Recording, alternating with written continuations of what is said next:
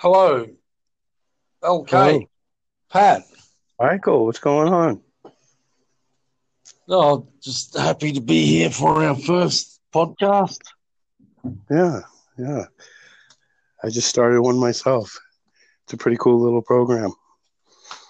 Yeah, it could um, be a good way for everyone to get the word out there. They've got that new Facebook thing seems to be taken off the Facebook Live. Yeah, yeah. I'm seeing a lot more people popping up every now and then. But usually yeah. it's more them doing their personal things. So Yeah, right. How long have you been doing this for?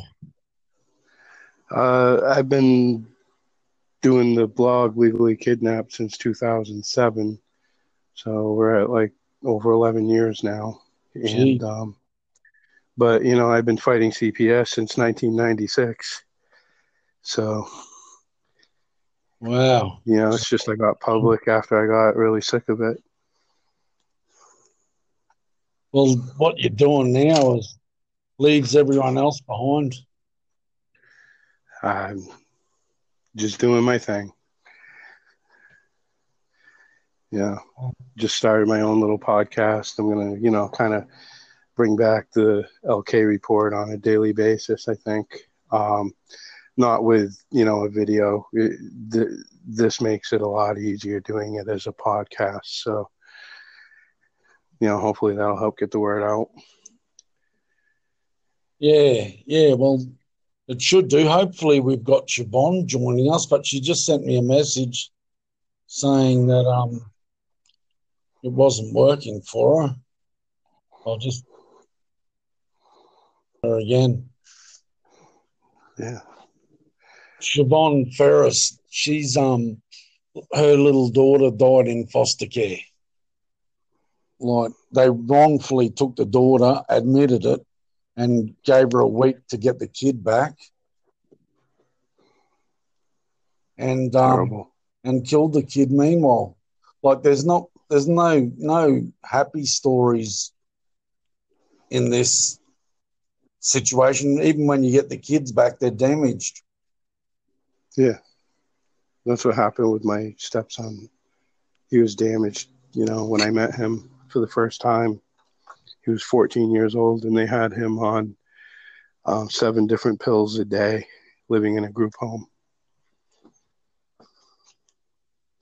Yeah, those group homes are just shocking what happens in them. Yep. Yeah, it's pretty scary. And um and yeah, the the worst stories are the ones where the kids die, and you must see that many with what you do every day. You're sending out new emails with kids that have died. Either kids that have died or kids that have been molested. And that's what happened with my stepson is he was molested in two different foster homes. Um, one was by a um, older kid in the care, you know, who was also in foster care. And the second time it was by an adult. So um, we don't know what happened with the adult. We don't even know the person's name or anything. We don't have a right to any of that information. But, That's you know, it, it's still, you know, the kid lived, but, you know, he's just an empty shell of a person. And it's just really sad.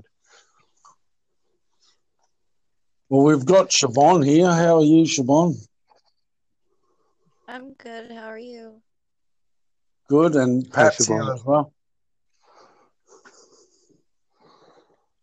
How are you? Good.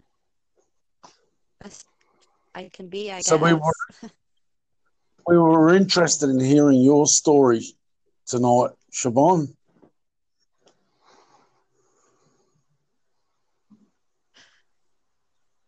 If you wanted to share it with us, Okay. Yeah. your daughter's currently Little- currently in the morgue because of um, CPS, isn't she? Yeah, I've been dealing with CPS for the last five years. They, um, Michigan, Cheboygan, Michigan took my kids, and I had done everything that they asked me to do. They dangled my kids over my head, the whole two years I fought for them. Um, I completed everything by the time my termination hearing came up, and they still terminated my rights. And I found out at my termination hearing a whole bunch of conflict of interest. The foster mom that had my two older boys was related to the judge. The judge bought my oldest son a violin, and it was around the same time that he had wrote a letter to the judge telling him he didn't want to see me anymore. I never once hurt my kids. and the only one that fought for my kids. And then uh, I had Alyssa and moved to Washington when I was seven months pregnant and had a midwife. And um, little did I know that she had called CPS on me after my very first appointment I had with her. Um, she was trying to pry into my what where my kids were in Michigan, and that was really none of her information. So I didn't really have to tell her. So I didn't. Um, after I left, she apparently called CPS on me, and I found out at my first shelter care hearing when I was going through my attorney's papers that she gave me because I represented myself. And before she was at that hearing, she was supposed to be there for support, as I thought she was. I started going through the court papers, and just before I got to the paper that tells you who called it in, they didn't black out every name, her name in all these papers. So before I seen them, she told me that she had something to tell me, and I said okay. And she told me that she was the one that had called CPS on me. And she was there because she wanted to take Alyssa and then I had found out after she had gotten Alyssa that she had tried to adopt a baby before I before I had my first appointment with her and the mother changed her mind. And um, she had all kinds of posts on her Facebook that she was trying to adopt a baby. She, at first, when she had Alyssa, she didn't want to get close to her. And I have it all in messages on Facebook and I told her that I didn't want her to neglect my daughter, not give her any attention because she needs that affection from somebody because I only got to see her 3 days a week for 2 hours. And I told her you need to give her some kind of affection so she knows that she's loved. And I have a feeling that she got attached to my daughter um, we started arguing about things that I wanted for Alyssa that I still had the right to do. And I was sending her clothes, I was sending her toys and pacifiers, and it was all coming back to me at my visits. Um, she was writing, she wrote me a letter, told me to stop sending her clothes, that she had enough. And she didn't want me to send her pacifier because she doesn't take it for her, anyways and um, one of my visits, she showed up with a rash on her bottom that was inflamed, like fire red inflamed. And um, I complained about it, and I had a the caseworker that was doing my visitation seen it, and she said it was neglect on the midwife's part, but they didn't do anything that time.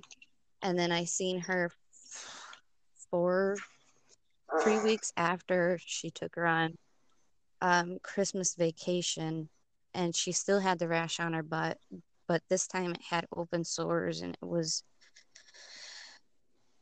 oozing out clear fluid, and um, she would cry because it hurt her so bad. Um, the first time I seen the rash, I asked Tara, Tara to use cornstarch on her bottom and she claimed that she had used it and it made it worse and i have everybody in the department at dshs all say that cornstarch would not make it worse that it would heal it up because it would soak up the moisture and she kept saying that it made it worse. And then when i seen it the second time she claimed that she took her to the doctors and the doctor said that she had a yeast infection and I have went through so many pictures of yeast infections And I told them that is not a yeast infection. I had a daughter that had a yeast infection, and that is no yeast infection. And she claimed that she had a cream that was supposed to go on her twice a day.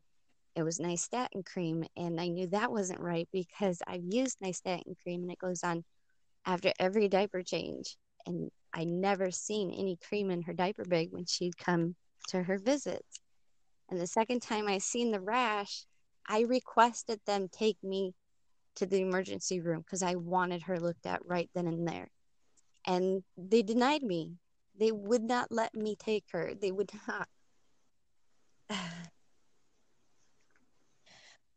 I had filed a motion before she went on Christmas vacation because I left my ex husband and went to a confidential DV shelter that had cameras everywhere and it was staffed 24 7 with people and advocates and a children child advocate and they still denied me.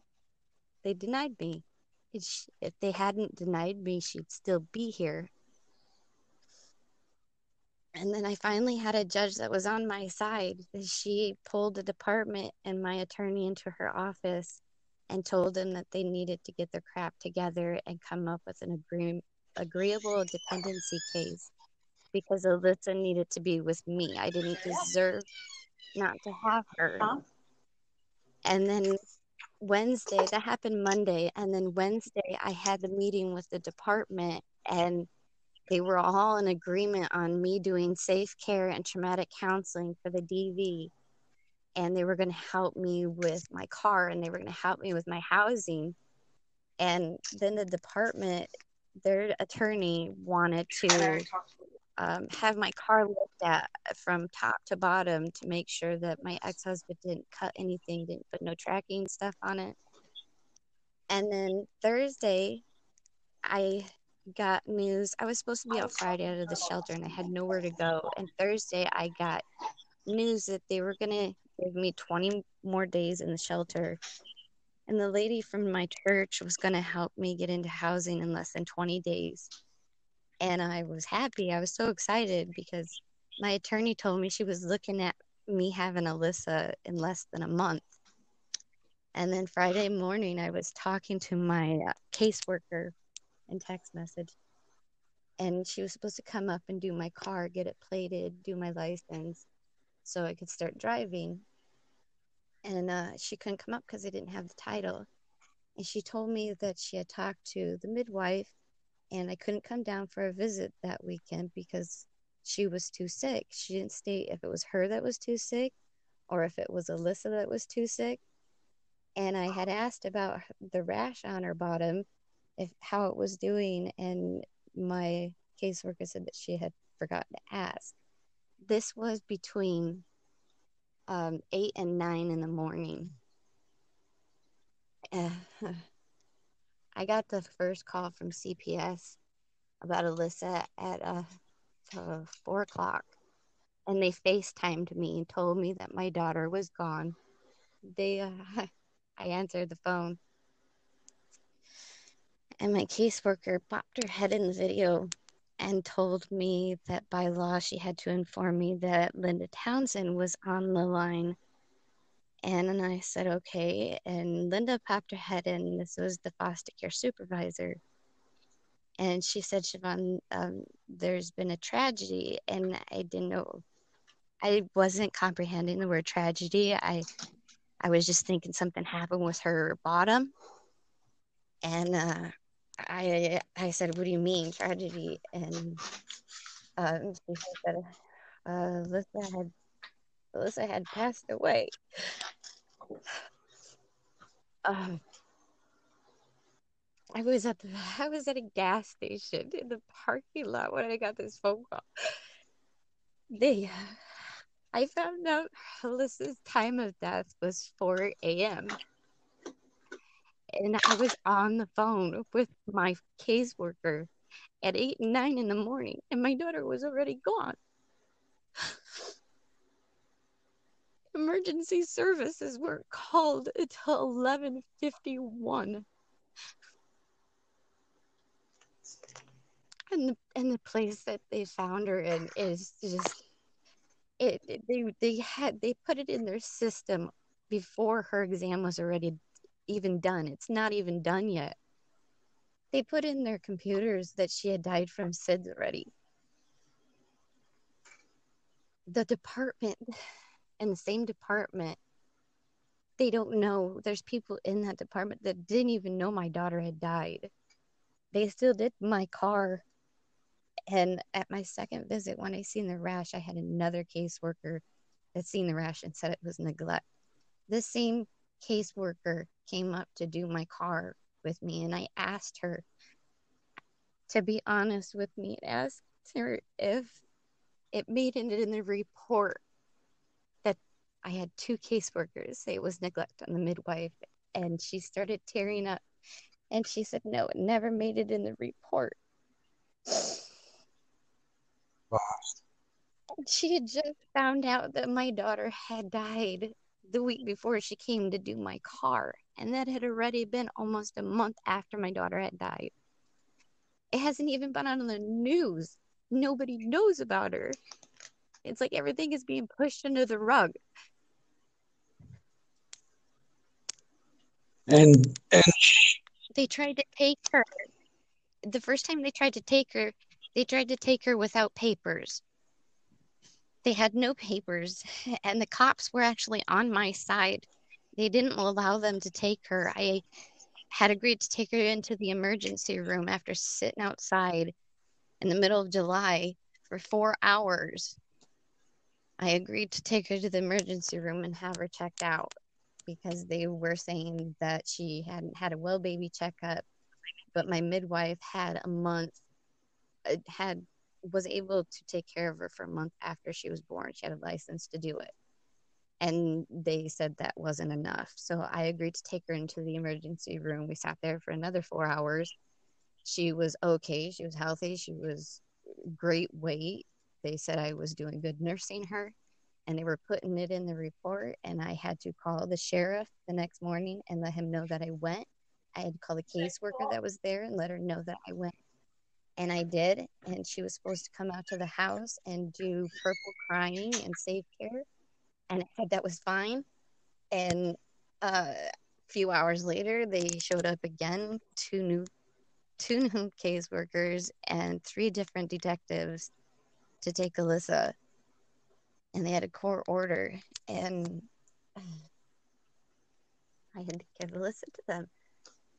I had to undress her in the back of a cop car because they wanted to see if there was any marks on her since the last time they've seen her since I took her into the hospital.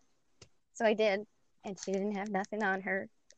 Even the cops in Des Moines, Washington were on my side. They said that she was safe, that she was healthy, the house was fine. They see no reason to take Alyssa. And they kept they I had three people, two cops and a detective or a cop and a detective and the judge tell me that Michigan is Michigan, this is Washington. It's different. And it wasn't different. It was not different. They didn't protect my daughter enough. I complained to them. She would come to my house and smell like cat piss. And I complained about it because I had to give her baths every time she came to my house. I had to wash her car seat twice a week with her diaper bag that was full of milk.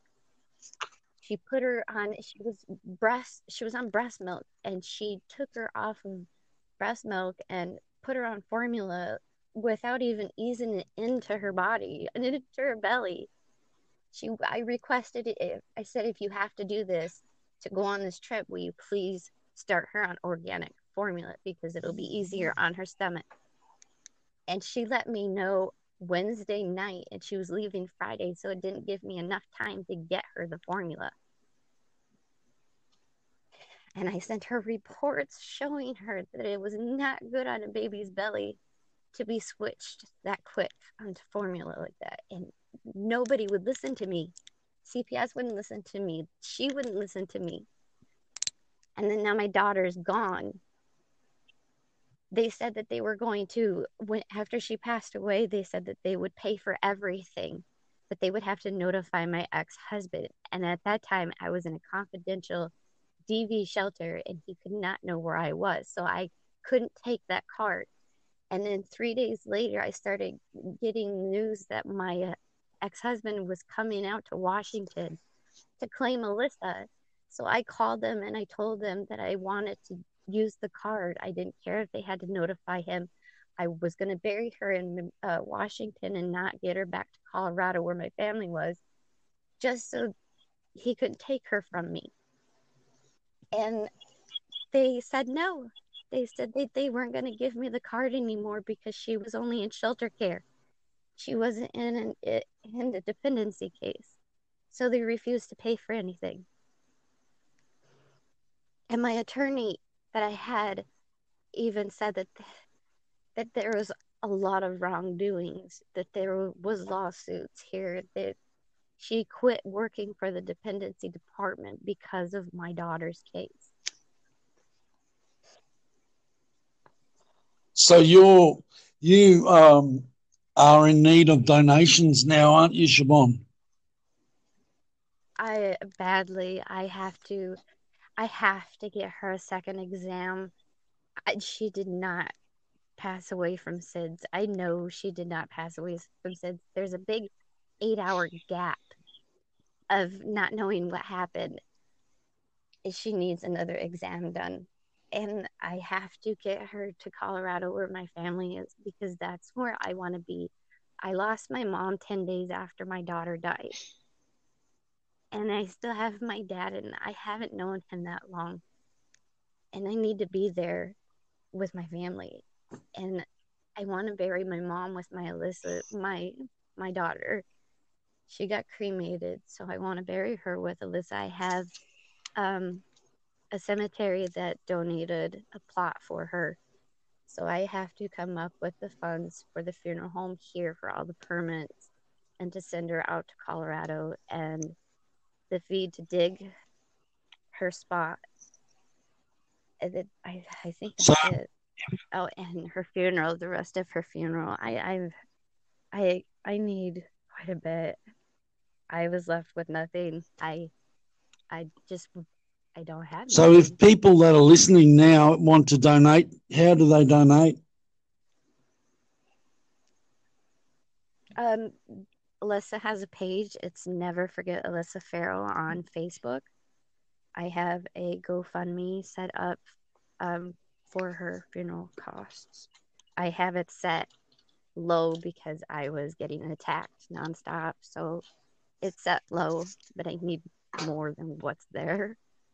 Well, I'm I'm I'm trying to organise something, as you know, and hopefully it'll be through within the next week, and um, hopefully that will help. It's just I would appreciate anything anybody can help with.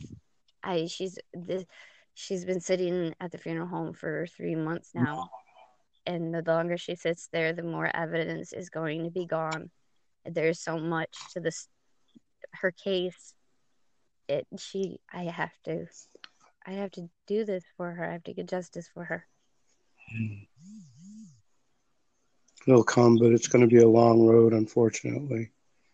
You know, I mean, justice in these cases, and I heard you say that, you know, the news hasn't gotten a hold of it or anything. And you know i mean i, I don't know what their purpose is. I know you know in canada they say that you know once a kid you know loses his life in foster care then you know they still got to protect the identity of the child to keep the child safe which makes no sense but i'm not sure. Yeah they like all keep waiting for the they all keep waiting for the medical exam to come out. Right. And they told me it was going to be eight to ten weeks and it hasn't it's been a almost 12 weeks now, there was a baby that died in care here in Ellensburg, Washington, and they had the exam back within a week. And I know that it's smaller here, but to me, those cases should be priority. They should. It's a baby that died in foster care with an eight hour gap. I don't know. It's always hard to know what to say in these kind of things. Yeah, I sit every day and go through different scenarios in my head over and over on what happened. I just don't understand it. She was so healthy that she was healthy. I was watching some of her videos that I had of her last night, and I remember I heard in one of the videos that I was saying something about her being lighter than what she was when I seen her. And she had a really bad cough when I seen her the last time. I just I, keep going over and over and over in my head. I have to spend time with Corey because if I am by myself, I I drive myself crazy. Just thinking what I what I usually because I've spoken to a lot of parents now that whose parent whose kids have died and and as well as my own, and it's hard not to blame yourself, even though there's no way you could do anything. But you sort of got to concentrate, find some positives, you know, like the time you had together and and concentrate on that. Otherwise, you send yourself in a downward spiral. Yeah, and I'm trying hard not to do that. All right. Well, we'll we might leave it at that, and um, we'll post a link to the GoFundMe page with the um, podcast. Yes, please. Thanks Thank for you. sharing your story, Siobhan. Thank you. And thanks for being on this podcast with me, your awesomeness. Okay. Thanks for having me. We'll have to do it again real soon. Mm-hmm. Yeah. Yeah, I hope so. All right. Okay, bye. I'll talk to you next time. Yeah, I'm really sorry to Thanks, hear your story. I-